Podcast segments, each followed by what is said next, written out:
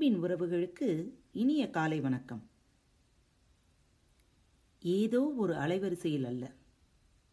அன்பென்னும் ஒரே வரிசையில் மட்டுமே ஏங்கி நிற்கிறது நம்மை போல் சில இதயங்கள். வணக்கத்திலாவது நம் நினைப்பை பரிமாறிக்கொள்வோம். அனைவருக்கும் அன்பு வணக்கம். அதிக படிச்ச மூஞ்சூறு கழுநீர் பானையில் விழுந்ததாம். அதிகப்படிச்ச படிச்ச கழிநீர் பானையில் விழுந்ததாம் என்ற பழமொழியை ஆசிரியர் ஒருவர் கூறுவதை காட்டுப்பூனைக்குட்டி கார்த்திகா தற்செயலாக கேட்டாள். இந்த பழமொழி ஏதோ மூஞ்சீறு எலியை பற்றி கேலியாக கூறுவது போல் அமைந்துள்ளதே என்று மனதிற்குள் எண்ணியது. பழமொழியை பற்றி வேறு ஏதேனும் தகவல்களை ஆசிரியர் கூறுகிறாரா என்பதை தொடர்ந்து கவனித்தாள். கற்றோரை கேலி செய்வதா? ஆசிரியர் மாணவர்களிடம் இப்பழமொழியை சிலர் அதிகமாக கல்வி கற்கும் ஒருவரை கேலி செய்வதற்கும் பயன்படுத்துவது உண்டு என்று கூறினார்.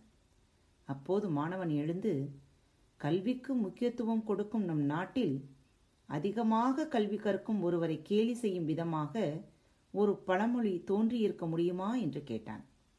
அதற்கு ஆசிரியர் அன்னச்சத்திரம் ஆயிரம் கட்டினும் புண்ணியம் கோடி ஆங்கோர் ஏழைக்கு எடுத்தறிவித்தல் என பாரதியை வாழிடச் செய்த தமிழகம் கல்வியை கேலி செய்வதை ஆமோதிக்குமா என்று கேட்டார். அதற்கு மற்றொரு மாணவன் எழுந்து அப்படியென்றால் இதற்கான நேர்பொருள் என்ன? என்று கேட்டான்.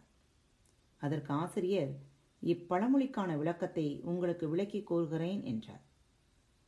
நம் வீடுகளில் சோறு சமைப்பதை நாம் அனைவரும் கண்டிருப்போம். பொதுவாக சோறு சமைத்து அதனை வடிப்பர். இவ்விதமாக அதிலுள்ள நீரை வடிக்கும் பொழுது அந்த வடிநீருடன் முன்னால் சில பருக்கைகள் வந்து விழுவதுண்டு. அந்த பருக்கைகள் இறுதியில் ஆடு மாடுகளுக்கான கழுநீர் பானையில் வடிநீருடன் கொட்டப்படுவதும் உண்டு. இதை கூறவே அதிகம் அதிக வடித்த முன்சோறு கழிநீர் பானையில் விழுந்ததாம் என்று கூறிச் சென்றனர். அதாவது எந்த ஒரு காரியத்திலும் முந்திரி கொட்டை போன்று அவசரப்படும் மனிதர்களின் நிலை வடிநீருடன் வரும் பருக்கையை ஒத்ததாக அமையும் என்பதை விளக்கவே இந்த பழமொழி கூறப்பட்டது என்று கூறினார். அதிக வடிச்ச முன்சோறு என்பது நாளடைவில் அதிகம் படிச்ச மூஞ்சூறு என்று ஆனது. பழமொழியையும் அதற்கான விளக்கத்தையும் அறிந்த காட்டுப்பூனைக்குட்டி கார்த்திகா வட்டப்பாறையினை நோக்கி விரைந்தது.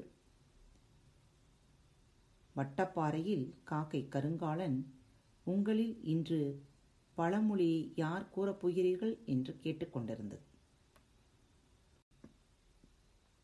காட்டுப்பூனைக்குட்டி கார்த்திகா தாத்தா என்றது. திரும்பிய கருங்காலன் காட்டுப்பூனைக்குட்டி கார்த்திகா நீ இன்றைக்கான பழமொழியை கூறப்போகிறாயா என்று கேட்டது. அதற்கு ஆசிரியர் மாணவர்களிடம் இப்பழமொழியை சிலர் அதிகமாக கல்வி கற்கும் ஒருவரை கேலி செய்வதற்கும் பயன்படுத்துவது உண்டு என்று கூறினார். அப்போது மாணவன் ஒருவன் எழுந்து கல்விக்கு முக்கிய இடத்தை கொடுக்கும் நம் தமிழகத்தில் அதிகமாக கல்வி கற்கும் ஒருவரை கேலி செய்யும் விதமாக ஒரு பழமொழி தோன்றியிருக்க முடியுமா? என்று கேட்டான். காட்டுப்பூனைக்குட்டி கார்த்திகா நான் இன்றைக்கு அதிகம் படித்த மூஞ்சூறு கழிநீர் பானையில் விழுந்ததாம் என்ற பழமொழியை கூறப்போகிறேன் என்று தான் கேட்டறிந்த முழுவதையும் விளக்கி கூறியது. இதை கேட்ட காக்கை கருங்காலன் குழந்தைகளே பழமொழிக்கான விளக்கம் எல்லோருக்கும் புரிந்திருக்கும் என்று நினைக்கிறேன். நாளை மற்றொரு படமொழியை பார்ப்போம் என்று கூறி எல்லோரையும் வழி அனுப்பியது. மீண்டும் சந்திப்போம். இப்படிக்கு உங்கள் அன்பு தோழி.